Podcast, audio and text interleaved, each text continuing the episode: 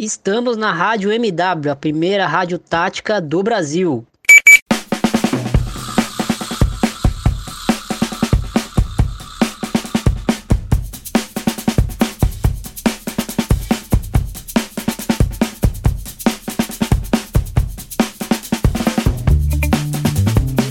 Saudações, ouvintes do Amplitude. Eu sou o Smack Neto e está começando mais um episódio do podcast Ampliando, o seu encontro semanal com os principais fatos jornalísticos ligados ao universo do futebol. O programa também faz parte da rede de podcasts do Amplitude FC, que também conta com La Plantilha, com tudo sobre a La Liga, o futebol espanhol, o De Primeira, com o melhor da análise do futebol feminino, o Banho de Cuia, com tudo sobre o futebol nordeste, e o Dois Toques, com a visão aprofundada sobre diversos aspectos de futebol. Para acompanhar tudo isso, você pode procurar por Amplitude nas mais diversas plataformas, como o Spotify, o Apple Podcasts, o iTunes, o Cashbox, o Podcast Addicted, o Google Podcast e demais agregadores. Além disso, os nossos podcasts eles também podem ser encontrados no site do HTA Sports, no htsports.com.br. E também, Arthur, uma novidade aí a partir dessa semana, né? Que os nossos podcasts também podem ser encontrados na Rádio MW, os nossos novos parceiros aí do Projeto Amplitude, veiculando todos os podcasts da casa. Só procurar lá por Rádio MW no Google, rapidamente você encontra o link e acessa lá. E caso você esteja no trabalho, ou estudando, ou sei lá, fazendo outra coisa, jogando videogame, vai lá na Rádio MW e deixa rolando solto. Tem vários programas interessantes de bola, entre eles do Amplitude FC. Aproveita também e segue a gente nas nossas redes sociais, o Twitter, o Facebook, o Instagram, o YouTube e o Medium. Pode conversar com a gente, procurar os nossos programas, procurar os links, elogiar, criticar, sugerir, enfim, estamos abertos aí. No episódio 14, estamos chegando para o episódio 14 já, Arthur, muita coisa. E eu tenho ao meu lado Arthur Salles, o homem da indústria de base. Arthur, manda o teu salve aí pra galera. Boa noite pra vocês, Mac, nesta noite de terça-feira. E bom dia, boa tarde, boa noite pra todos os ouvintes. É um programa um pouco diferente hoje, porque a gente escolheu um tema aí um pouco mais frio, ou pelo menos um pouquinho mais morno, mas que está sempre quente aí e que é uma discussão extremamente relevante, justamente porque a gente quer trazer sempre para vocês o quê? Os assuntos mais importantes do ponto de vista jornalístico. E o que a gente vai debater nesse programa de hoje é justamente como seria uma roda de debates aí de futebolística que abarcasse essa prioridade aí de maneira diária, de maneira cotidiana, e vamos tentar aí ajudar você a refletir sobre isso, e são vários aspectos, vários convidados aí de muita qualidade mesmo, e então vamos começar esse debate que eu acho que vai ser bem bacana, e o que a gente quer é que vocês saiam com mais ideias aí, mais proposições, para quem sabe ajudar a melhorar esse cenário também. É isso, e hoje o programa está bem especial, um programa cheio de convidados, então, sem enrolar muito, vamos embora para a pauta.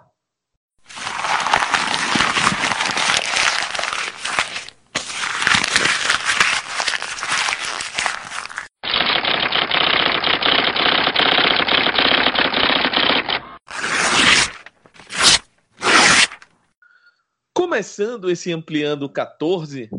Primeiro, antes da gente começar a discutir amplamente o tema, que é um tema bastante instigante, é um tema que está em voga nos últimos dias, nas últimas semanas, e é uma discussão que eu acho que é válida a gente fazer, até como dois jornalistas, acho que é bastante significativo a gente ter esse debate e a frase da moda, essa autocrítica de tentar fazer uma análise não só do mercado, mas não deixa de ser uma análise nossa também do que a gente trabalha, enfim. Para ajudar a construir o programa com a gente, nós pedimos o apoio dos ouvintes, dos nossos parceiros. E eu queria citar aqui, nominalmente todos, o Jason Gomes, o Eiderman, o Frederico Pinheiro, o Grande Fred, o Daniel Lopes, o Manu Godão, o Davi Pereira, o João Jacete, Grande João, Conclubismo, o Matheus Souza, Rei de São Luís, o Mineiro, enfim, foi muita gente aqui e que mandou as suas sugestões, seus sonhos, eu diria assim, quase, né? De como seria formado um programa esportivo ideal. E, Arthur, pelo que eu acompanhei nesse resumo aí de tweets e sugestões, etc. Um abraço para Popoto também, que nosso parceiro lá no Banho de Cuia, que também mandou a sua sugestão. Mas pelo que eu acompanhei dessas sugestões, a grande parte do que o público tocou vem de várias coisas que vem incomodando, né? Por exemplo, a quantidade exagerada de ex-jogadores comentando programas que fazem muito mais brincadeirinhas, piadas, etc. E não se apegam tanto à informação, aos detalhes, até propriamente análise do jogo. Algum programa que, focasse mais no jogo em si do que propriamente nessas piadas. Enfim, coisas mais do jogo e menos, digamos assim, do entretenimento, né? Hoje em dia, inclusive, eu acho que esse é um tema que a gente pode circular bastante, que é o futebol entendido como entretenimento. Mas, passando para o debate e passando a bola para Arthur já, Arthur, um ponto que me pegou bastante para a gente começar esse debate é justamente o seguinte: como a gente pode pensar um programa de debate de futebol, né? Porque os programas esportivos, na verdade, são programas de futebol aqui no Brasil. Como esse debate sobre futebol, ele também é construído muito em cima do que o público consome o esporte, né? Sem dúvida. Acho que a gente vai tentar, né, trazer algumas proposições e isso que eu acho que vai ser bacana no programa de hoje, né? Muito menos criticar o que é feito, né? Criticar no sentido de, né, apontar os pontos negativos, né? Criticar, a gente sempre critica, né? Fazer uma análise crítica, isso sim. Mas, né, então, assim, ficar apontando erros, né, sobre o que é feito, a gente vai tentar fazer uma proposição. Lógico que a nossa proposição ela é bastante utópica no sentido de que a gente está tentando levar em consideração ou pelo menos priorizar a questão dos objetivos do jornalismo, né? De atender ao interesse público, que para quem, né, já fez uma faculdade de jornalismo já escutou essa frase, né? O interesse público é diferente do interesse do público, né? Então a gente quer... O jornalista, ele quer, a princípio, atender o interesse público, né, o que é relevante para a sociedade, que impacta na vida das pessoas e que não necessariamente, muitas vezes, de fato, não interessa, né, a maioria das pessoas. E isso acaba sendo... E por isso, né, que essa discussão ela vai acabar sendo bastante utópica. Mas a gente não vai deixar de considerar também justamente isso, né, no interesse do público. E aí a gente tem que refletir mesmo, né, tem que pensar o que esse público está interessado em ver. Então, se realmente o futebol, para a grande maioria das pessoas, realmente significa apenas um entretenimento, né, entretenimento puro e mais nada... Enfim, essa é uma reflexão importante como ponto de partida, justamente porque se ninguém assistir, não adianta ter o programa, né? Inclusive, se ninguém for assistir o jogo, não adianta nem ter. O futebol morre, né? O futebol não existe, né? Então, ele só é o que é hoje porque ele gerou um interesse do público muito grande, né, nos seus primórdios, e aí mantém, né, e esse interesse ainda cresce, né, em muitos aspectos. Então, enquanto ele for mantido, o futebol sobrevive e, consequentemente, os programas esportivos. Eu acho que esse tema é bastante delicado, né? Até onde o público, que é, entre aspas, chamada audiência, dá a linha dos programas, e até quando o programa dá a linha no que o público consome, né? Eu acho que é uma linha tênue aí. E para abrilhantar um pouco mais esse debate e a gente introduzir uma nova ideia aqui também para os nossos ouvintes, uma ideia de fora dessa dupla aqui que vos fala, a gente vai trazer o primeiro convidado do programa, que é o nosso parceiro, o Léo Miranda, o Léo lá do painel tático, do Globoesporte.com, do podcast Entre Linhas, lá do Future, um cara que é simplesmente uma fera aí no cenário, principalmente da análise do futebol, é um puta de um jornalista, e vai dar um pouquinho da impressão dele sobre o tema que a gente convidou, né? Então, fala, Léo, o que é que você acha aí desse tema? Fala, pessoal da Amplitude, tudo bem? Obrigado por vocês estarem me ouvindo, obrigado por ouvirem também o Smack, o Arthur Salles, amigo de longa data. Primeiro de tudo, eu queria ressaltar que, como jornalista, eu respeito a opinião de todo mundo. Acredito que todo mundo tem o direito a ter opinião. É claro, há opiniões que nós não podemos ter. Vimos aí os casos racistas com o Tyson, e racismo não é uma opinião para se ter. Racismo é um crime. Quanto a essa questão da composição ideal de uma mesa, o que eu acredito é: o foco não deveria ser só os jornalistas. O foco deveria ser o público, porque nós, jornalistas, nós escrevemos o que vocês querem ler. Nós escrevemos o que o público clica. Nós somos interpretadores da realidade para que uma determinada porcentagem da população leia essa realidade. Então, de nada adianta colocar uma bancada científica que estuda o jogo se o próprio público não se interessa pelo jogo. E a cultura de futebol aqui no Brasil é uma cultura de que não se interessa pelo jogo. É uma cultura de que nós gostamos das polêmicas, a gente gosta de comparar o Daniel Alves ao Nino Paraíba, de comparar o Felipe Melo ao René, o Felipe Luiz ao René, e por aí vai. A gente não gosta de saber sobre o jogo. Eu acho que isso vem mudando.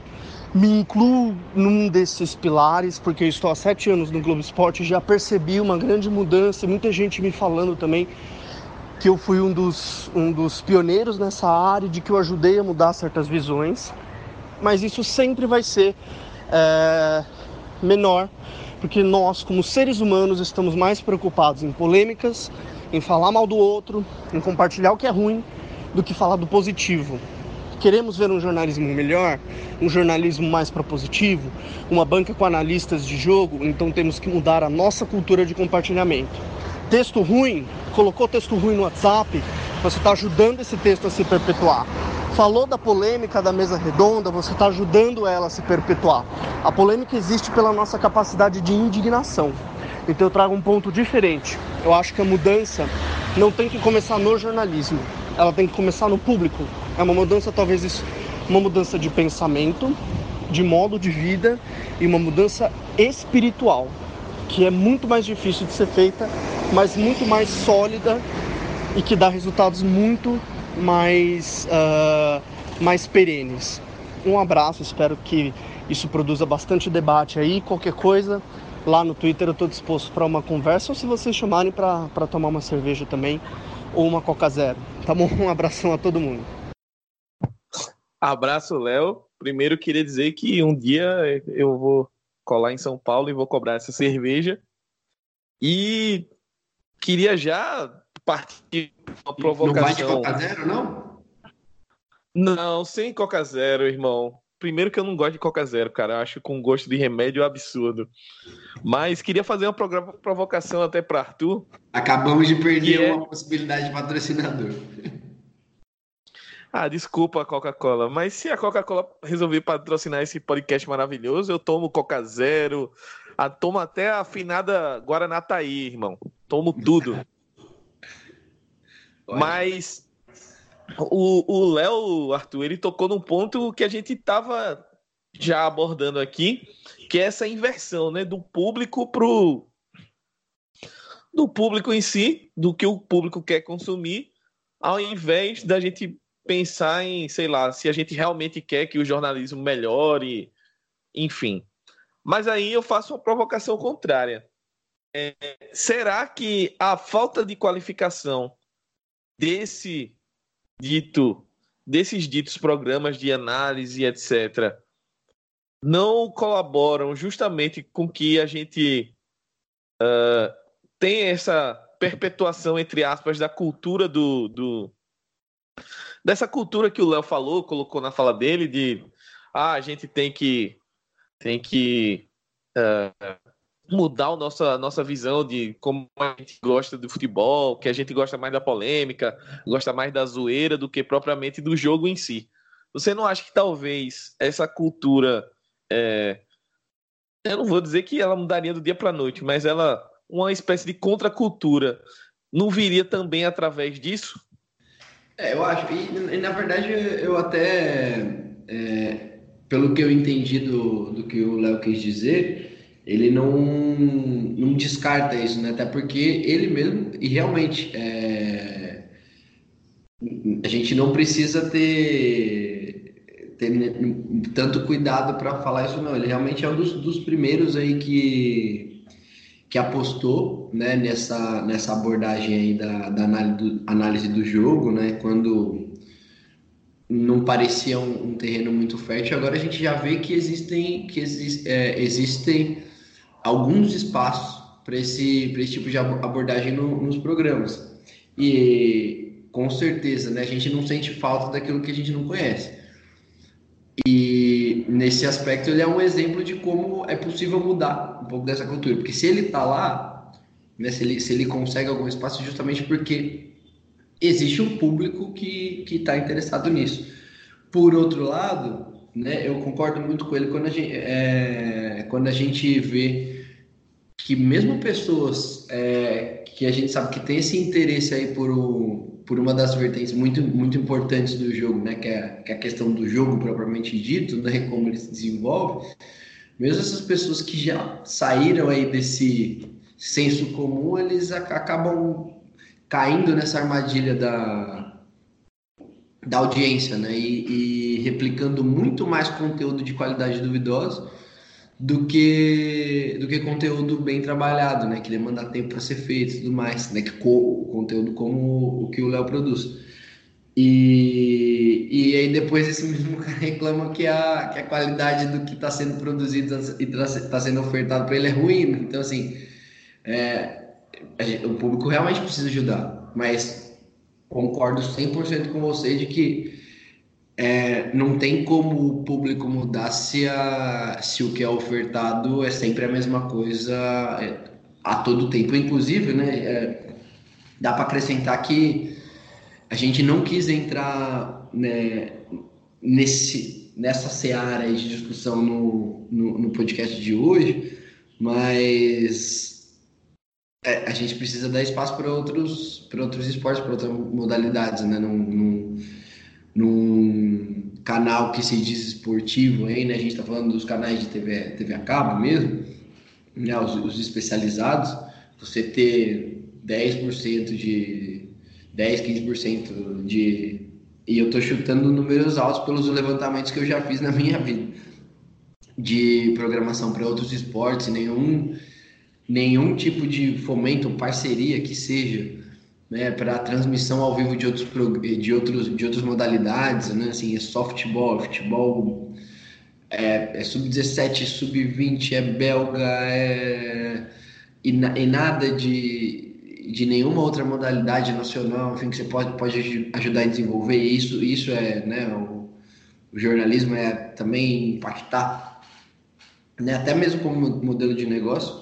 A gente vê que não existe, não dá interesse, não dá audiência, não tem interesse, mas não tem interesse porque você só oferta a mesma coisa, sempre. Então, isso daí que a gente está abordando também Acho que dá para extrapolar para essa questão, que a gente não vai aprofundar tanto aqui, mas que sim, a gente deveria falar menos de futebol masculino dos grandes clubes, e justamente para permitir que o público tenha contato com outros conteúdos, e aí sim a gente possa dizer, ah não, isso daí realmente não interessa, mas só dá para saber se a gente ofertar um pouco, como é, né? Finalizando aí o caso do Léo e outros analistas aí que fazem ótimos trabalhos, é que aos poucos, né, a gente vê que tem conseguido seu espaço com muito mérito e por ser um super importante, né, a gente entender o que está acontecendo dentro do jogo que a gente está assistindo. Eu acho que você colocou muito bem aí, Arthur, essa questão do esporte, né? Eu também quis salientar aqui que a ideia do programa era sobre um, entre aspas, uma utopia de debate sobre futebol, justamente pelo que você colocou, né? As questões que você elencou acerca da valorização de outros esportes no país, que deixa muito a desejar, e ao mesmo tempo a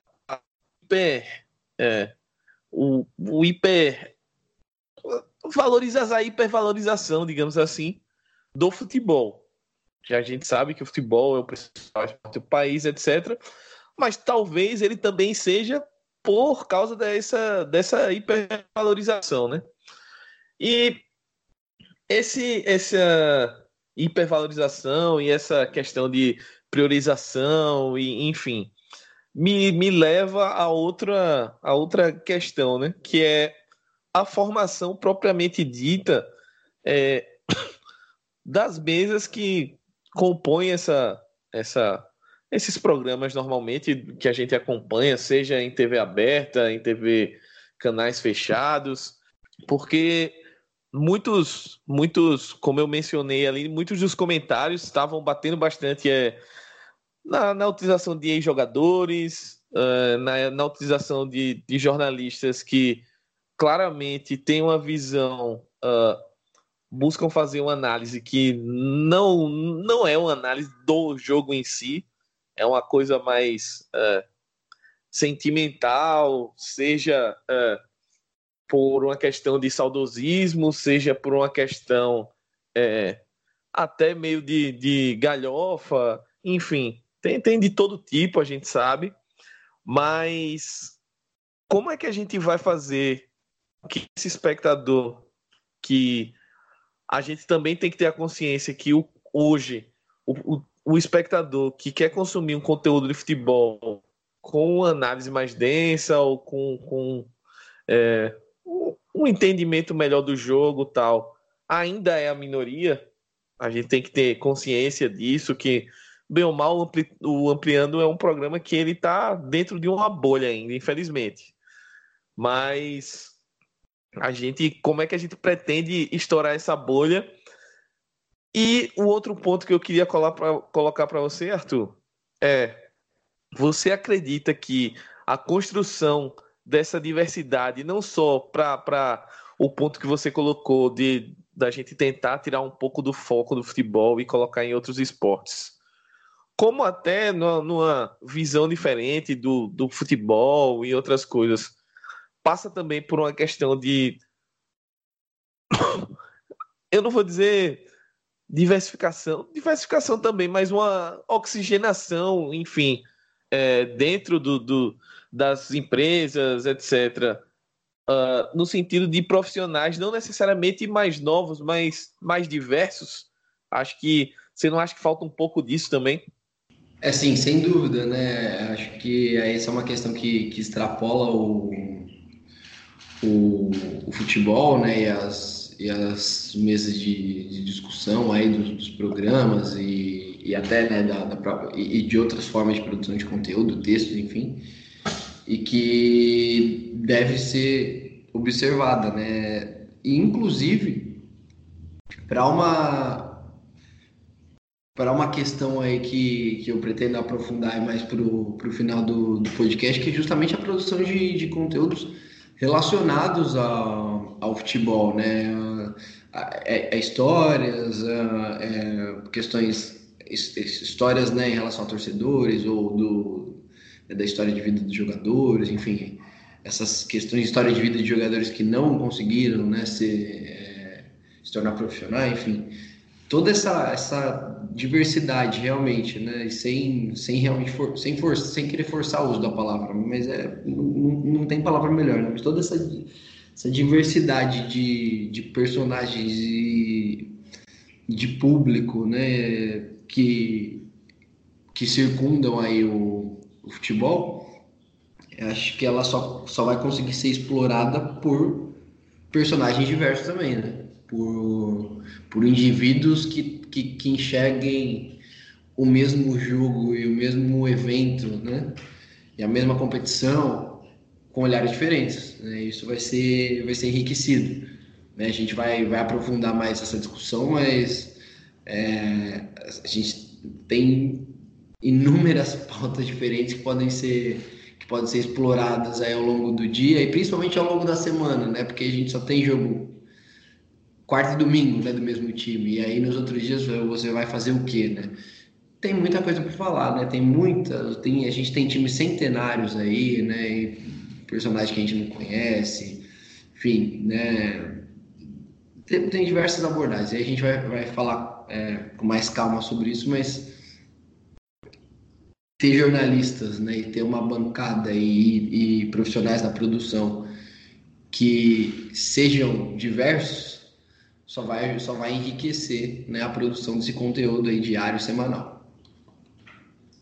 Eu acho que para avançar um pouquinho nesse tema, inclusive, eu vou chamar um segundo convidado aqui, que é outro grande parceiro do projeto Amplitude, Breiler Pires, jornalista lá dos canais de ESPN, do El País.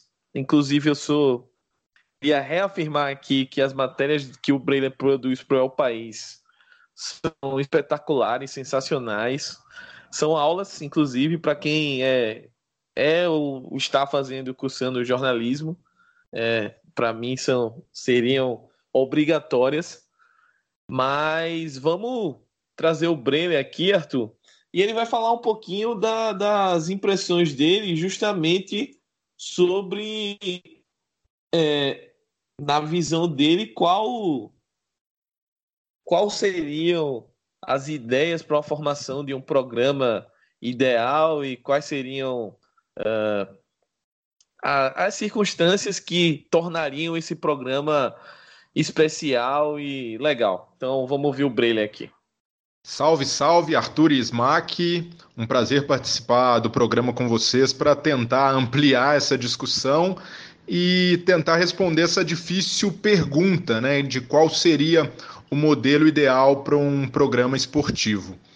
Eu acho que, para começar, né, sobre a composição que teria esse programa, a gente precisaria iniciar essa discussão por uma redemocratização ou uma democratização das redações de jornalismo esportivo, porque a gente ainda vê poucos negros, poucas mulheres, e quando a gente contempla um pouco dessa diversidade hoje, principalmente nos canais de televisão, ela é composta por ex-jogadores. A diversidade é contemplada por eles, né? Que muitos têm uma origem pobre, muitos são negros e acabam indo para a TV. Mas entre jornalistas ainda é muito rara essa figura, né? A gente ainda tem redações comandadas por homens brancos, um pensamento hegemônico dentro das redações. Isso, naturalmente, contribui para uma pasteurização dos programas esportivos. A gente vê pouca diferença entre eles, um pouco de estética, de abordagem, mas, na essência, a pauta, o foco dos debates são os mesmos. Então, acho que passaria por um compromisso das empresas de jornalismo em proporcionar mais diversidade nas suas redações, de ter mais pessoas periféricas, negras, gays, mulheres, e principalmente em posição de protagonismo e decisão dentro das redações, porque você precisa abrir espaço, não pode ser da boca para fora, mas sim uma democratização completa, que contemple também os cargos de comando, porque acho que a partir daí a gente vai começar a ter outros olhares, pessoas com vivências diferentes são capazes de, primeiro, levantar debates, e isso daí falta nas redações, e em segundo lugar, buscar fazer com que outras pessoas se sintam representadas. Então acho que na televisão o primeiro passo é esse. E depois, sobre quais os temas seriam abordados, né, nesse ideal de programa esportivo, eu acho que essa discussão é menos sobre conteúdo, e aí partindo do princípio que a gente alcançou um modelo de redação mais democrático, ela passaria mais por uma questão de como o público enxerga esses programas, e para isso o jornalismo precisaria quebrar outro paradigma, que é o de só ditar as suas ações por número, por audiência, por cliques. Acho que essas métricas hoje têm se mostrado ultrapassadas. Até o jornalismo precisa, para recuperar sua essência, principalmente o jornalismo esportivo, buscar outras métricas de sucesso. Uma delas seria o impacto que uma discussão, que uma reportagem tem na vida das pessoas, e como os patrocinadores de programas que financiam as empresas de jornalismo podem se beneficiar por associar sua marca a uma empresa que faz a diferença na vida das pessoas. E acho que por ter só essa métrica de audiência, né, do número, do tempo real, o jornalismo perdeu a sua essência. Primeiro, que é a de fazer reportagens, fazer grandes matérias, isso tem sumido, sobretudo dos programas de televisão. E a outra, que é se pautar pelo interesse público, tratar temas que são de interesse público e não basear sua atuação no interesse do público, que é algo bem diferente e que tem acontecido com a maioria dos programas de televisão, e agora com as redes sociais isso é ainda mais forte. Os programas querem acompanhar a tendência das redes sociais, qual é o tema quente. E essas discussões, por vezes, são muito pueris. E eu cito um exemplo recente, que é aquele discurso antológico do Roger Machado no Maracanã, depois do jogo entre Fluminense e Bahia, né, que reuniu os dois únicos técnicos negros até então no Campeonato Brasileiro, ele e o Marcão. Aquele discurso do Roger, com todo um contexto social, foi muito pouco debatido. Ele rapidamente caiu no esquecimento, em detrimento de pautas mais sobre o jogo, sobre quem lidera o campeonato, se o time X foi prejudicado pela arbitragem ou Y foi beneficiado. Então, eu acredito que se a gente tivesse redações mais democráticas e outra métrica de audiência que não fosse o número, a gente certamente teria esse discurso do Roger mais debatido e mais problematizado nos programas, porque para mim foi um acontecimento marcante na história do futebol brasileiro. Pela primeira vez a gente teve um técnico se posicionando de uma forma tão contundente, conseguindo correlacionar tão bem o racismo estrutural no Brasil com a dinâmica do futebol, e isso, pelo menos ao olhar da mídia esportiva, não mereceu o devido desdobramento, a devida discussão, como acontece quando há uma polêmica de arbitragem, quando um jogador tem algum desvio do comportamento considerado ideal. Então, por isso, eu acho que a questão sobre o formato é secundária, e o principal nesse momento seria discutir a falta de diversidade, a falta de um pensamento mais heterogêneo dentro das redações, para pensar esses programas e, a partir daí, fazer algo com abordagens diferentes. Um abraço. Tá aí a fala do Breiler, né? Aproveito para agradecer aí pessoalmente o Breiler Pires, né? E o Léo Miranda aí que contribuíram aí, enriqueceram bastante o nosso debate. Acho que ele falou, né? Deu uma contribuição muito interessante para juntar a nossa utopia, né, Smack, e fazer com que ela seja um pouco mais viável, né? Assim, essa abordagem do departamento comercial, né, das empresas de jornalismo, não dá para tentar ficar vendendo só número, né, e tentar fazer com que os outros impactos intangíveis eles sejam percebidos, né, e serem transformados aí, de alguma maneira num produto aí para num planejamento de marketing mais robusto, mais de longo prazo aí das empresas. Acho que essa ideia é bem bacana, né, porque faz o nosso programa um sonho mais possível, né? Inclusive, dentro do que a gente está tentando propor aí. E, nossa, a fala dele me lembrou agora, né? Vim anotando aqui, a gente escutou junto, né? Eu vi, assim, pelo menos uns 2, 3 programas diferentes, né? De canais diferentes,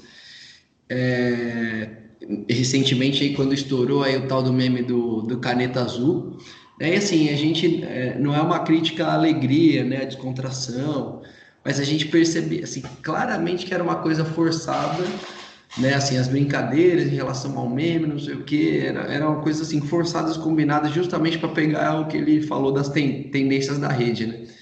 Isso ficou mais claro para mim no dia quando eu vi que em um programa totalmente diferente, né, de um assunto totalmente diferente, mas né, que tem essa questão da audiência em comum, que era algum programa policialesco aí de alguma das emissoras, também tava usando o mesmo meme para participar, para engajar o público, enfim, né, esses termos aí, né, das redes sociais.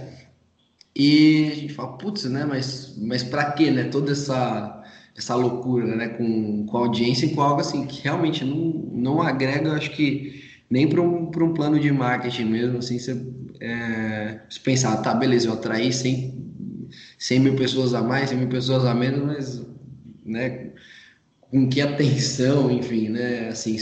E com que qualidade do conteúdo também, né? Então, exatamente. Então, essa fala do Breiler aí, além, é claro, da questão da democratização que a gente já falou, que é super relevante, ela é bem importante. E aí, Smack, você quer acrescentar alguma coisa da parte do Breiler? Não, só queria agradecer rapidinho, mas a gente pode fazer isso no final do programa e dizer que os pontos que ele trouxe são bem importantes, porque a gente normalmente na discussão, até voltando aos exemplos que a gente pediu para os ouvintes e os nossos amigos darem, né?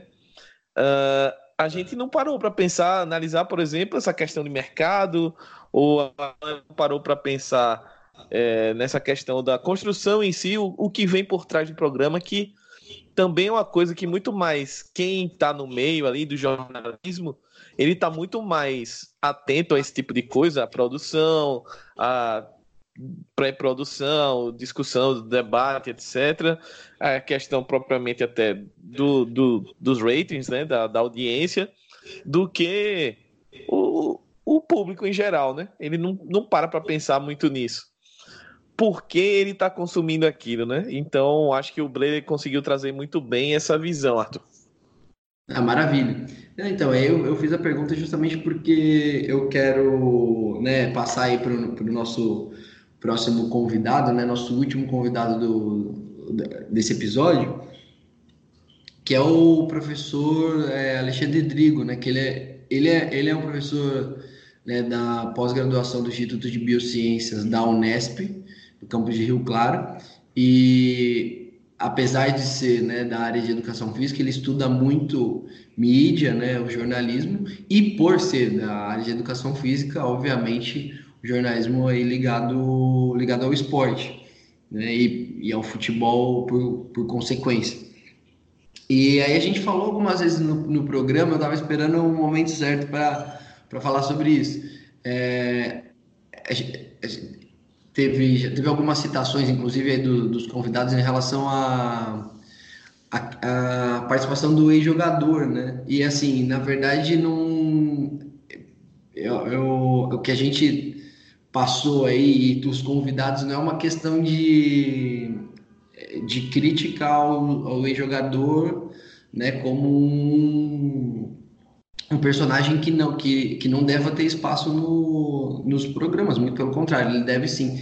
E eu não vou nem entrar nessa discussão, porque na participação do Alexandre Drigo, vocês vão perceber o quanto que a experiência dele é relevante, né? E como esse personagem ele tem espaço sim, e a gente entende isso, né, também.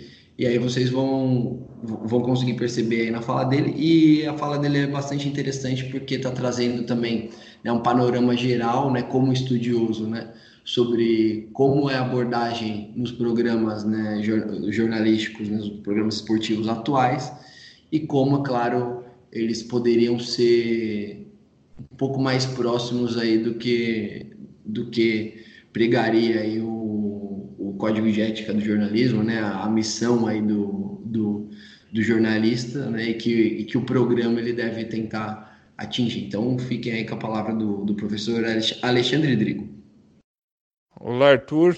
Para iniciar esse debate sobre programas esportivos relacionados ao futebol, o importante é a gente entender que os programas que existem hoje na televisão, ele tem formatos muito semelhantes. E esse formato não é dado e não é o último formato que tem, né? Ele não iniciou assim, ele não tem que ser assim. Ele é assim por causa de uma decisão que geralmente é feito pelos outros jornalistas que conhecem, né, e que trabalhavam com futebol e com essa dinâmica. E por isso esses programas aparentemente têm um script, eles têm uma forma padronizada de ser. Geralmente com o mesmo número de pessoas, com o mesmo tipo de pessoas discutindo, né? E isso é considerado que para atrair o público. Então ele se transforma numa questão muito de espetacularização do programa, né? Ele vira mais um show de variedades do que propriamente um programa jornalístico informativo. É onde as brigas acaloradas, os debates acalorados são mais pronunciados do que a informação em si. Hoje, com a globalização cada vez maior da informação, a gente pode ver que tem outros modelos de mídia esportiva que não precisa ser semelhante ao Brasil. Então, a gente consegue perceber alguns programas que apresentam formato diferente, onde as questões sobre o próprio jogo, a forma de pensar o jogo, as tendências que o técnico utiliza, né? E quando que se fala de jogadores, falam das questões positivas que esse jogador traz para a sociedade, e não quem ele está namorando ou a vida pessoal dele, né? Então essas coisas a gente pode ver que eles aparecem em outros programas aí, em outros modelos de programa esportivo. A questão aqui no Brasil, aparentemente a gente adotou um único modelo e esse modelo vem se perpetuando, né? Só o grau de populismo desse programa ele aumenta ou diminui, né? Então tem rede de televisão que utiliza modelos com pessoas mais bem afeiçoadas, com um uniforme mais bonito, para atrair um público de mais elite, e outro programa apresenta as pessoas mais popularmente vestidas, né? Então a gente percebe que é para atrair outro tipo de público também. Em relação a essa perspectiva, né, a gente percebe que primeiro, né, o jornalismo esportivo ele é acomodado no mesmo modelo, né, onde as inovações que ele apresenta às vezes são mais relacionadas a alguma questão de introduzir o gênero feminino dentro do programa, né, colocar mulheres ou uma mulher bonita para chamar atenção, do que uma proposta nova, né? Uma nova proposta. E assim, os valores passados por esse programa sempre são os mesmos, sempre são as mesmas questões. E nisso que acho que a gente precisa se preocupar em relação ao tipo de informação no que tange aos aspectos éticos e morais da atuação profissional, né? Então, uma das questões, as três questões que a gente aponta, cuja a mídia atual e esse formato atual, ele não contribui, os aspectos relacionados ao fanatismo, e o fanatismo entende a questão de violência. Não estou dizendo que a mídia ela estimula e baliza a violência de forma positiva, mas sim que ela não se importa. Então, o fanatismo sempre é visto como que bom, a gente vai ter mais pessoas assistindo o programa, né? A segunda questão é que é relacionado à queda de técnicos, né? Onde a mídia contribui muito, isso a gente tem estudado, né? A mídia deseja, aparentemente, a queda de técnicos, porque dá muita reportagem. E a terceira observação é nas questões do próprio comportamento dos jogadores, quando você foca... você foca mais nas questões relacionadas a... que não são relacionadas às coisas positivas, né? Se relacionar mais à fofoca do dia a dia, do cotidiano, e que isso nem sempre são aspectos positivos e que deveriam ser passados para a sociedade como um todo, né? Se a namorada do jogador ela está feliz ou está infeliz, se a torcida ela vai invadir o CT, se não vai. Então, são essas questões que tem que se repensar para uma sociedade mais justa, né? Então, eu penso que existem dois principais ramos quando que a gente tem que pensar num programa esportivo, né? Um é o ramo jornalístico. Obviamente, ele não menospreza esse ramo, né? Mas ele precisa ter uma evolução. A gente precisa ter o ramo jornalístico voltado à discussão do jogo, dos bastidores do jogo, do que se relaciona com o jogo, né? E menos com fofoca e com aquela pressão no jogador no sentido de querer descobrir falhas que estão acontecendo, e sim numa narrativa. A vitória e derrota tem que ser sempre trabalhada de forma que é consequência do jogo. O jogo tem uma vitória e tem uma derrota, e não como uma questão de acusação, de humilhação do jogador que perdeu e uma exacerbação do jogador que ganhou, né? Então, a neutralidade do jornalista tem que ser evidente, né? O que eu acho que falha muito, né? O jornalista sempre está querendo instigar o jogador que está cabisbaixo porque perdeu, e exaltar o jogador que já está eufórico porque ganhou, né? Então, isso gera tragédia, né? Então, essa questão ética, ela perpassa por isso, né? Por um desenvolvimento de um esporte que não trabalha com culpabilização, né? Culpabilização de jogadores, de técnicos, de árbitros principalmente, mas sim com o entendimento que uma equipe esportiva ela joga conjunto, e todos os elementos são importantes, tanto para a vitória quanto para a derrota, né? Acho que nisso o rugby ensina muito o futebol, né? Está bem mais evoluído. Então eu penso que esse âmbito jornalístico ele precisa ser desenvolvido dentro da perspectiva da conversa de futebol, quer seja durante o jogo, quer seja durante o período de não jogo, né? O período de intervalo entre um jogo e outro nos programas esportivos, que se paute essa técnica, né?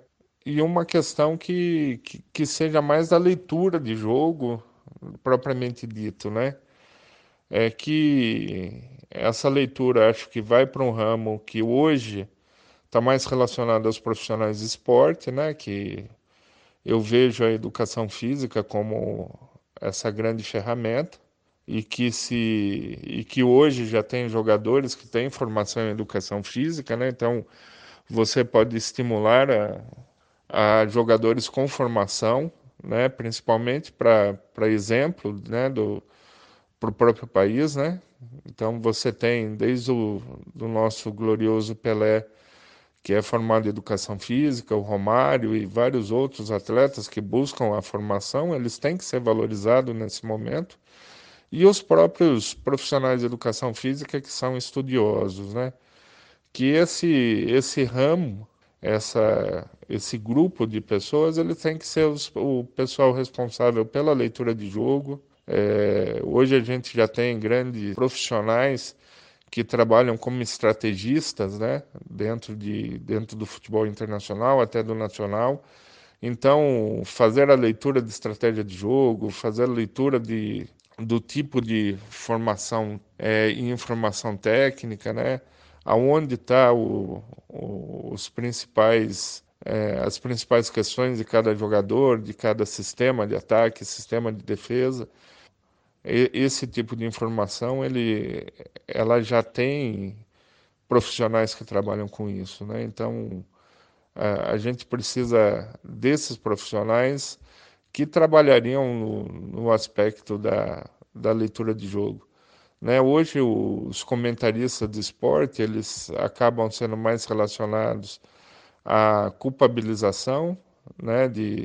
De um árbitro ou de criar polêmica do que falar do jogo propriamente dito, né? Então a gente vê aí vou trazer o rugby de novo, nos jogos de rugby ninguém fica falando se o árbitro acertou ou errou, né? Isso não só atrapalharia o andamento do jogo, né? Então centraliza no que está acontecendo, no que precisa acontecer. Essas são as questões, né? E ambos os grupos, né? O grupo que trabalha com a questão técnica do jogo e o grupo que trabalha com a questão jornalística do jogo, eles precisam se harmonizar, um não entrar no lado do outro, né? Um recorrer ao outro para ajudar seu trabalho como uma equipe, acabar com esse sistema de polemizar o esporte no sentido de que o programa fica centrado na discussão entre as pessoas, do que eu acho, o que eu não acho, e mais centrado na informação que passa para a população. Então essa é a principal questão, a harmonia entre os dois lados, o lado jornalístico e o lado técnico, né?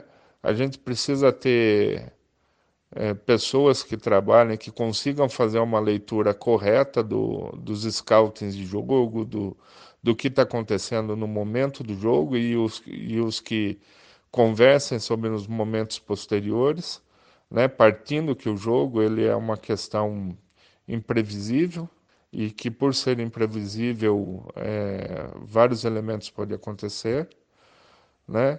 E que o discurso, né? O discurso principal desse jogo, ele se relacione à harmonização entre as partes, né? Que o jogo tem que ser visto como um elemento de distração da família, um elemento de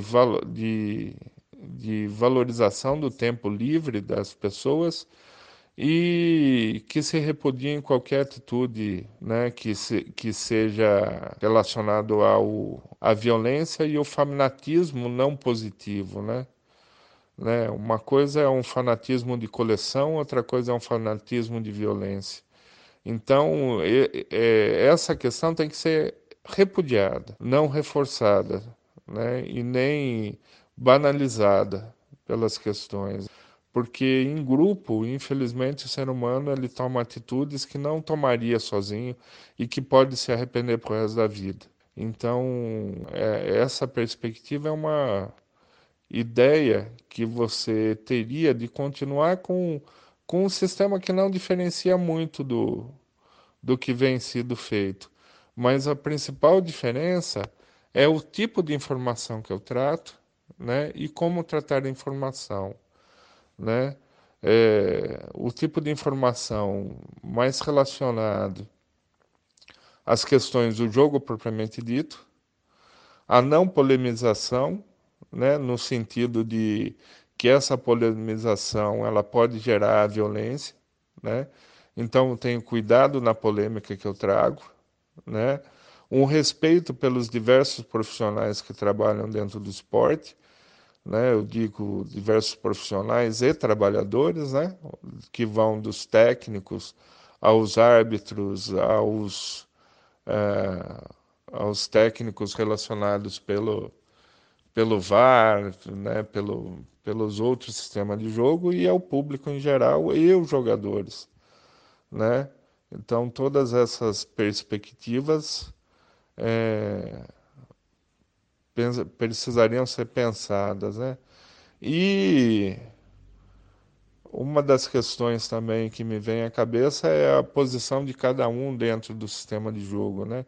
Onde o narrador ele é responsável por dar emoção ao espetáculo, mas ele não pode ser o que gera, como tem sido feito, ou o que cria a polêmica entre os participantes do debate ou participantes da narração do jogo. Ele tem uma função específica, né? Quem faz a leitura técnica tem outro, e quem faz o jornalismo de campo tem outra visão, tá? Então, acho que esse é uma primeira tentativa de um ensaio sobre esse assunto, né? Acho que precisa redimensionar e pensar em novas formas de como chegar num modelo mais justo, num modelo mais informativo, né? Mas esse é um primeiro ensaio. E penso que o futebol é um esporte extremamente responsável por várias questões socioculturais dentro do Brasil, né?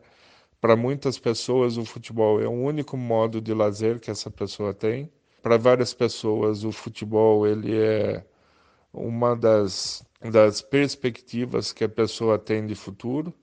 Para muitas pessoas, o futebol é o único gosto extra vida, né? Vida normal, que eu estou chamando, a vida de trabalho, a vida de relacionamento. O futebol é o único lazer que essa pessoa vai ter, né? E para muitas pessoas, a vida dele se resume no time. Então precisa ter um tratamento com esse valor cultural é muito sério, que até hoje a gente tem visto que alguns autores colocam o futebol como ópio do povo, outros autores colocam o futebol como a exacerbação do grande momento do esporte, né? A magia, mas eu penso que ele é transformadora da sociedade, né? E por ser transformador da sociedade, por fazer parte da sociedade, de uma sociedade que o tem como bem social, precisa ter uma visão muito clara, ética, moralmente correta, de como você trata essa atividade. Porque a forma que você trata, né, do ponto de vista jornalístico ou do ponto de vista da informação, ela permite que a realidade seja revelada, mas também permite distorções que você não tem controle do que vai acontecer posteriormente. Espero que eu tenha dado conta de alguma informação para que as pessoas reflitam, e grande abraço. É isso aí, depois dessa fala extensa aqui, Arthur, do seu amigo Alexandre Drigo, queria também salientar que esse finalzinho, pegando um gancho da fala dele, como ele traz a importância do futebol para a sociedade brasileira, para o mundo, enfim. Acho que o futebol tem uma infinidade de inserção dentro da nossa realidade, né? E até por isso, Arthur, é que a gente se propôs a discutir esse programa e pensar qual seria um modelo ideal ou mais próximo disso de um conteúdo de futebol que a gente gostaria de consumir. Então, depois de todo esse preâmbulo, esse debate sobre possibilidades, sobre circunstâncias, eu vou passar a bola para você, Arthur, começar e depois eu vou dar a minha visão, que é responder a pergunta do programa, a pergunta-chave, né? Para você, Arthur, depois de tudo isso que a gente ouviu e, obviamente, de todo o conhecimento que você tem acumulado e, obviamente, também do seu gosto, como é que você enxerga a formatação de um programa ideal de discussão de futebol? Né, claro que, né, isso tudo, né, é um ensaio, né, digamos assim, né, entre o... Tem os nomes de os textos científicos lá, o ensaio é o primeiro, né? O primeiro, o cara tem uma ideia, o cara escreve, e aí se o cara é o Albert Einstein, os caras lêem o ensaio do Einstein, né? O nosso não vai ser tanta gente que vai ler, entre aspas, né? Mas enfim, é um ensaio e talvez seja um ponto de partida aí para reflexões futuras, né? Mas enfim, eu acho que... Né? Primeiro, levando em consideração que a gente teria menos programas de debate e tudo mais, eu vou tentar fazer um comentário em relação a duas questões, né? Divisão dos profissionais, né, que estão falando. Não vou entrar na questão da produção, porque senão a gente vai ficar, né, a gente vai aprofundar demais. Então, assim, quem está falando, né? Quem fala o quê? Esse é um ponto. E quais quadros, né? O que deveria ser abordado. Então, assim, eu acho que dentro do que a gente tem de estrutura hoje e dentro do que tem que ser falado, eu acho que a gente poderia ter uma divisão bem clara entre analistas e jornalistas.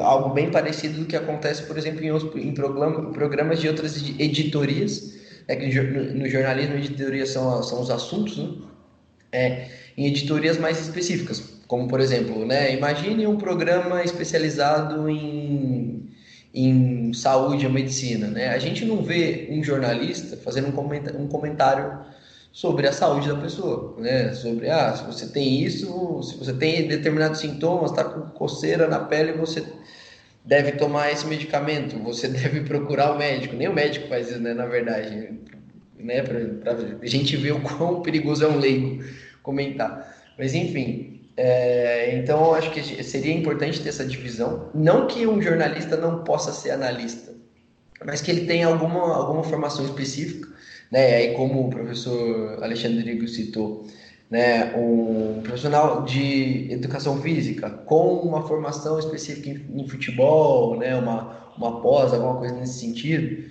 Porque a gente está falando das emissoras, das grandes emissoras, né? Então, assim, eu espero que quem esteja falando nas grandes emissoras tenha uma qualificação acima de uma faculdade mesmo, é mestrado, é doutorado, enfim, pós-graduação, que seja, né, os cursos da CBF, outros cursos, né, de outras entidades, enfim. Mas, né, que seja um cara formado realmente, né, formado no sentido, né, de estar especializado para comentar sobre o jogo. E né, além disso, né, além dessa análise do jogo, aí apuração mesmo, né, sobre notícias, né, eu acho que a gente deveria falar muito menos sobre transferência, né, transferência assim, mercado, né, o tal do mercado. Eu acho que, cara, depois que fechou, o clube vai anunciar, a não ser um caso de muita relevância, né, assim, uma transferência de um Cristiano Ronaldo, do Messi, aqui no Brasil, do Dudu, enfim, do Gabriel Barbosa, no momento certo, né, enquanto depois que os campeonatos não estiverem acontecendo, acho que ainda é aceitável, né, acho que tem momentos e momentos, mas toda hora também acho que não cabe, né. Mas, enfim, toda essa apuração, né, de produção de outros tipos de conteúdos para o jornalista. E aí, que tipo de conteúdo, né? Pô, conteúdo histórico, né? Falar dos clubes, falar da história do futebol, história dos estádios, enfim. Eu acho que é muito relevante que por sermos jornalistas, né, a gente aborde questões relacionadas aos direitos humanos. E é óbvio que, né, eu vou puxar a sardinha para o meu lado, né, falando dos direitos das crianças, falar da categoria de base, falar como é que se forma o jogador, né, como que se deveria formar o jogador, né. Acho que tem pauta pra caramba, o Brasil é gigante, a gente tem mais de 100 mil jogadores aí, provavelmente atuando em categorias de base de clubes profissionais, então, assim, tem coisa pra caramba pra falar, né, e isso falando só do futebol masculino, né, enfim. Então, assim, e além de outras questões, né? A gente vê casos absurdos aí de racismo acontecendo diariamente, né? No mundo do futebol, né? Então, assim, ter um espaço para debater esses temas, né, de uma maneira mais sistemática, né? E aí isso passa pelo que o Breiler falou de ter, né, redações mais diversas e com pessoas, né? E com essas pessoas, né, com todas essas pessoas, com toda a diversidade em todos os cargos, né, inclusive nos cargos de chefia. Enfim, eu acho que passaria por isso, né? Então, resumindo de maneira geral, analistas profissionais, né, formados, analisando o jogo, né, muito bem especializados, analisando o jogo para o público entender, né, o que aconteceu na partida, né, não se perder tanto, né, em relação a erro de arbitragem, erro do jogador, culpa do técnico, enfim, né, todas essas polêmicas aí que a gente, né, viu aí ao longo do programa, que são reforçadas, né. Então, esse analista, eu acho que vem para resolver o problema, e esse cara, ele não precisa ser, entre aspas, chato, né, e justamente ele pode ser um jornalista porque ele pode ser um cara que se comunica bem, consegue, né, traduzir um conceito ou outro que ele conheça, né, de um jeito que o público que seja agradável, não que entenda. O público entende qualquer coisa que você queira passar, né, não tem que subestimar o público, mas, né, que seja agradável, né, que consiga aprender a audiência, enfim, claro, né, todos esses aspectos. E os jornalistas, né, fazendo jornalismo, né, falando sobre questões relacionadas a direitos humanos, né, a apuração de uma notícia, a reportagem no próprio momento do jogo, né, que isso tem a ver também com o contrato, né, com os direitos de transmissão, mas, enfim, né, são vários questões, pautas históricas, a histórias, né, no próprio evento, né. A gente viu, por exemplo, aí a história contada do torcedor cego lá do Palmeiras, né, que a mãe narra o jogo para ele, né, enquanto o jogo está acontecendo, enfim, tudo isso, né, que o jornalista, ele pode trazer, né, de uma maneira muito competente, e que tem, né, a gente tem muita história, né, tem muita história bacana, e não precisa ficar 4 caras sentados numa mesa, num sofá, enfim, em qualquer lugar, 4 horas falando sobre um erro de arbitragem, uma queda de um técnico que vai, enfim, ou se o Gabigol vai ficar, ou se o Messi vai sair, enfim, né? Acho que a gente tem tempo para falar de outras coisas e para ajudar a qualificar o público, né? Como o Léo Miranda sugeriu aí no começo do programa. O meu modelo, né, o meu ensaio de modelo seria algo nesse sentido. Bola tá com vocês, Mac. Então, vou aproveitar aqui que a bola chegou redondinha aqui depois dessa aula de Arthur e tentar ponderar aqui muita coisa que Arthur colocou também. Penso principalmente essa questão do especialista de análise. Eu acho que hoje o jornalista que trabalha com o esporte, ele peca bastante nessa parte. Pelo menos eu digo em geral. É óbvio que tem caras que são muito bons. A gente trouxe o Léo, por exemplo, que é um formado em jornalismo e é espetacular analisando. Tem outros caras aí que, se a gente for citar, vai passar um tempo. Por exemplo, um cara que recentemente teve... Oi. Perdão. E o Léo, né, ele é justamente... Ele é... Bom, pelo menos, né, na minha visão, né, claro, mas ele é muito bom justamente por não analisar só o jogo, ele lê muito bem o contexto, entende muito bem a história de cada equipe e ele traduz isso de uma maneira que é muito gostosa, né, de você ler, de você, né, enfim, compreender, então...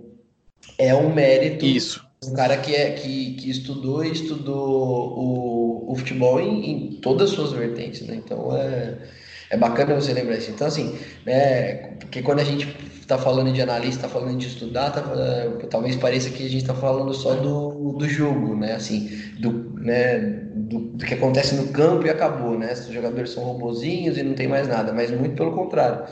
E o Léo é um cara que consegue traduzir tudo isso, né? Um cara que não está se relacionando bem com outro técnico e todo mundo e já se sabe disso, enfim, ou o modelo de jogo combina com o que aquela torcida espera do time, então são vários detalhes aí que ele consegue passar de uma maneira que é bem didática e muito útil para o público, e é por isso até que vem conseguindo esse espaço merecido.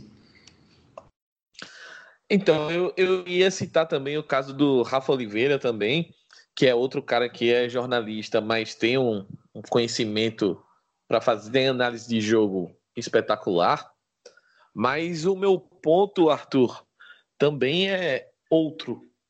Quando você citou aí a questão dos profissionais de educação física, que até o Drigo também citou na fala dele, como analistas, etc., me preocupa um pouco a questão da comunicação, entendeu? Então...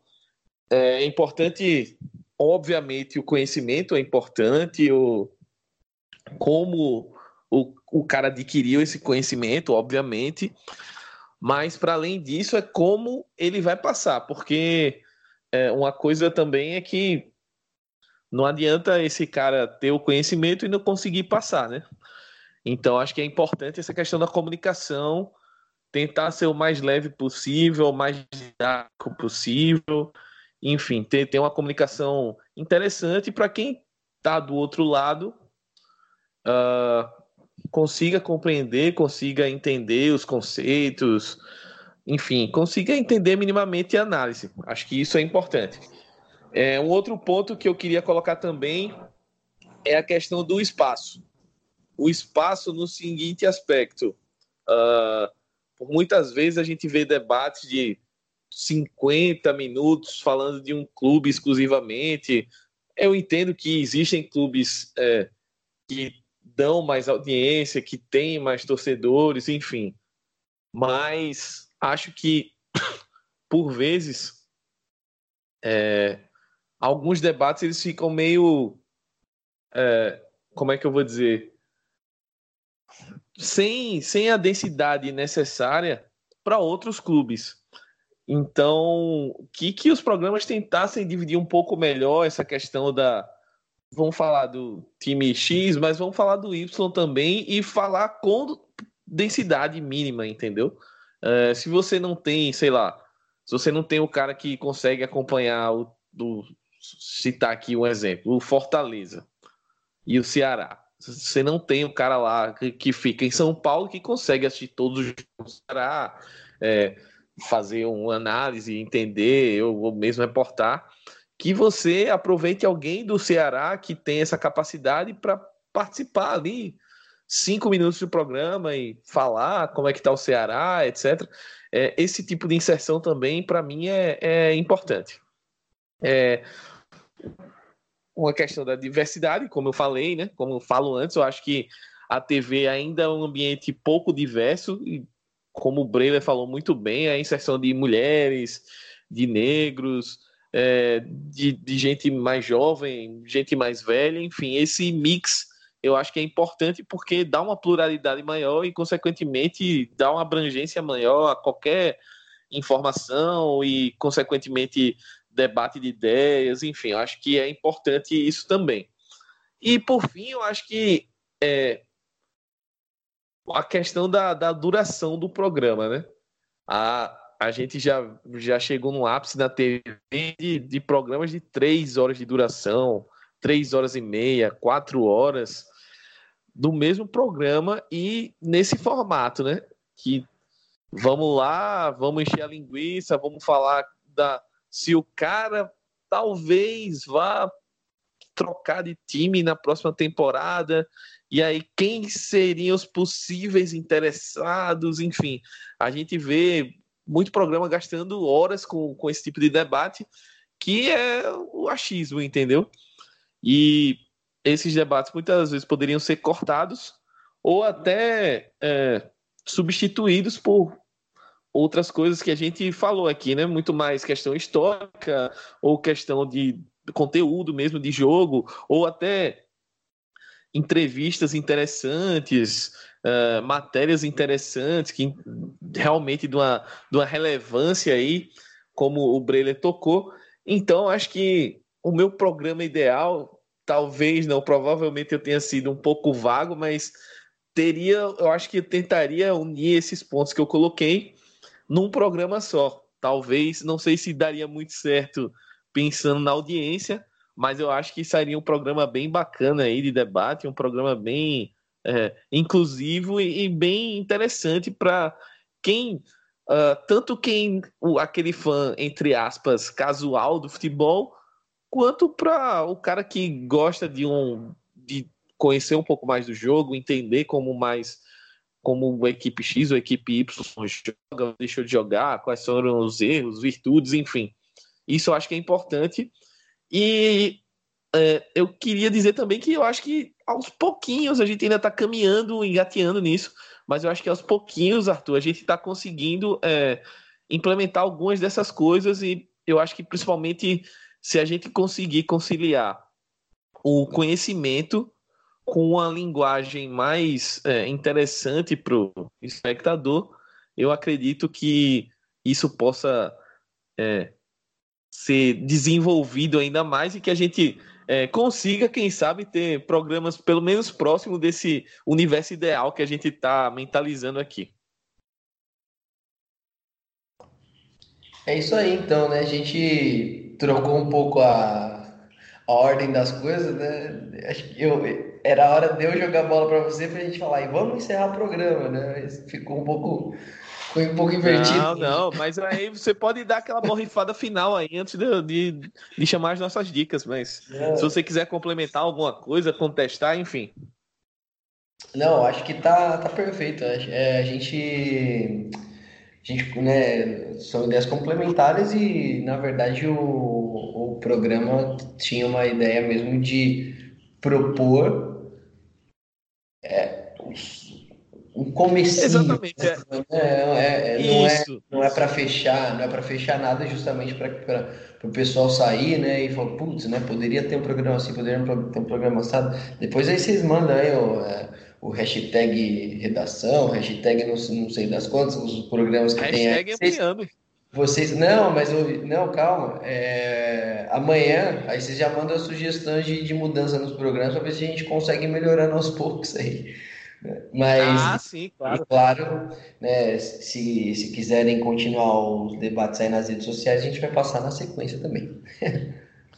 Exatamente, e como o Arthur colocou, esse programa surgiu também por um momento ali que a gente sentiu que o debate sobre programas esportivos estava bem acalorado no meio que a gente convive, de amigos, de colegas, enfim, de pessoas que gostam de futebol, mas ele não é um programa com fim nele mesmo, né? Eu acho que a gente hoje tentou dar meio que uma filosofada, abrir os horizontes, e a partir daí cada um tirar as suas conclusões.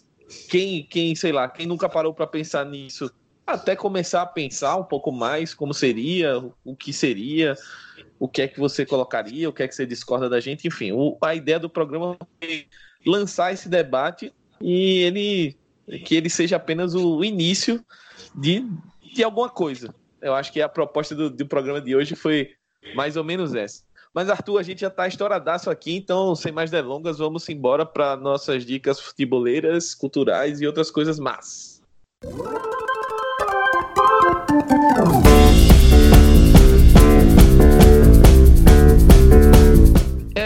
Essa semana, Arthur, vou começar, como sempre, a minha dica. Eu vou dar uma dica que, mais uma vez, fazer propaganda aqui do Prime, da Amazon. E é um filme biografia do Steven Gerrard. Eu ainda não consegui ver todo, mas é muito, muito legal, assim, o pouco que eu vi. A história não vai além do futebol, assim, pelo pouco que eu vi, então tá bastante interessante. Quem gosta do personagem Gerrard, como eu gosto, acho que vale muito a pena.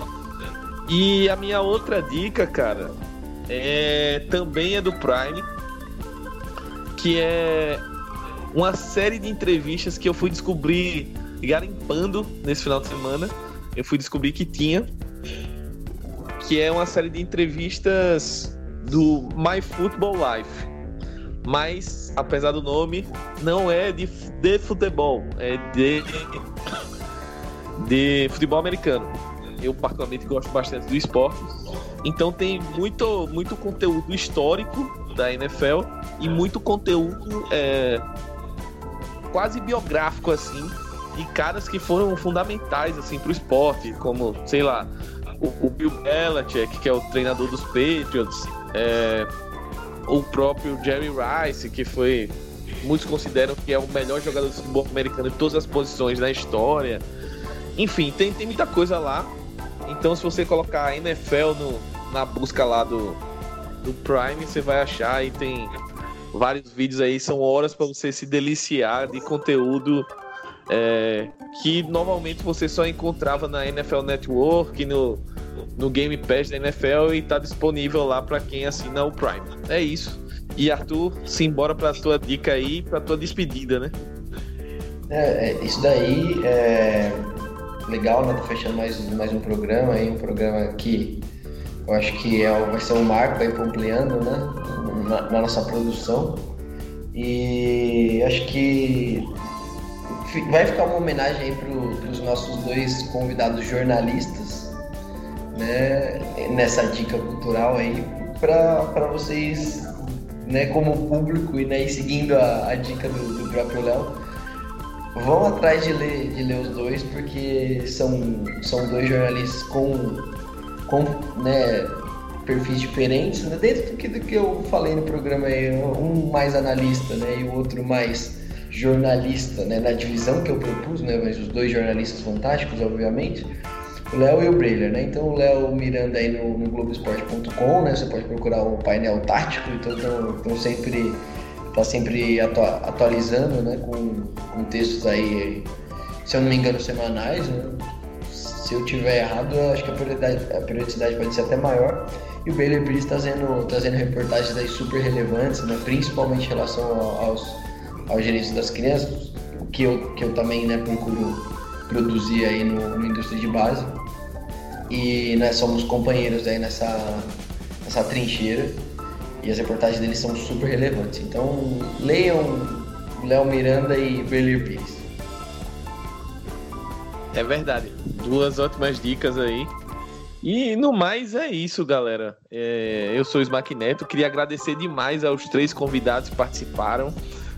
Foram fundamentais aqui no fomento do nosso debate. Sigam Amplitude nas redes sociais, reforçar de novo: Twitter, Medium, YouTube, Instagram, Facebook. Só procurar pelo @AmplitudeFC em todas elas. E também assine o nosso feed gratuitamente. Se você é um guerreiro que chegou aqui até o final desse programa, gostou do programa, então consequentemente vai querer conhecer o restante do trabalho do Amplitude, assim eu espero. Então é só assinar gratuitamente o nosso feed, receber os podcasts assim que eles saem, quentinhos na hora, e ouvir muita coisa aí, que a gente já tem mais de um ano de trabalho, então tem muita coisa bacana. O Ampliando começou esse ano, tá mais recente, mas tem muita coisa aí de 2018 para cá que vocês podem ouvir e aproveitar. O Ampliando vai ficando por aqui. Vamos embora e até semana que vem. Tchau!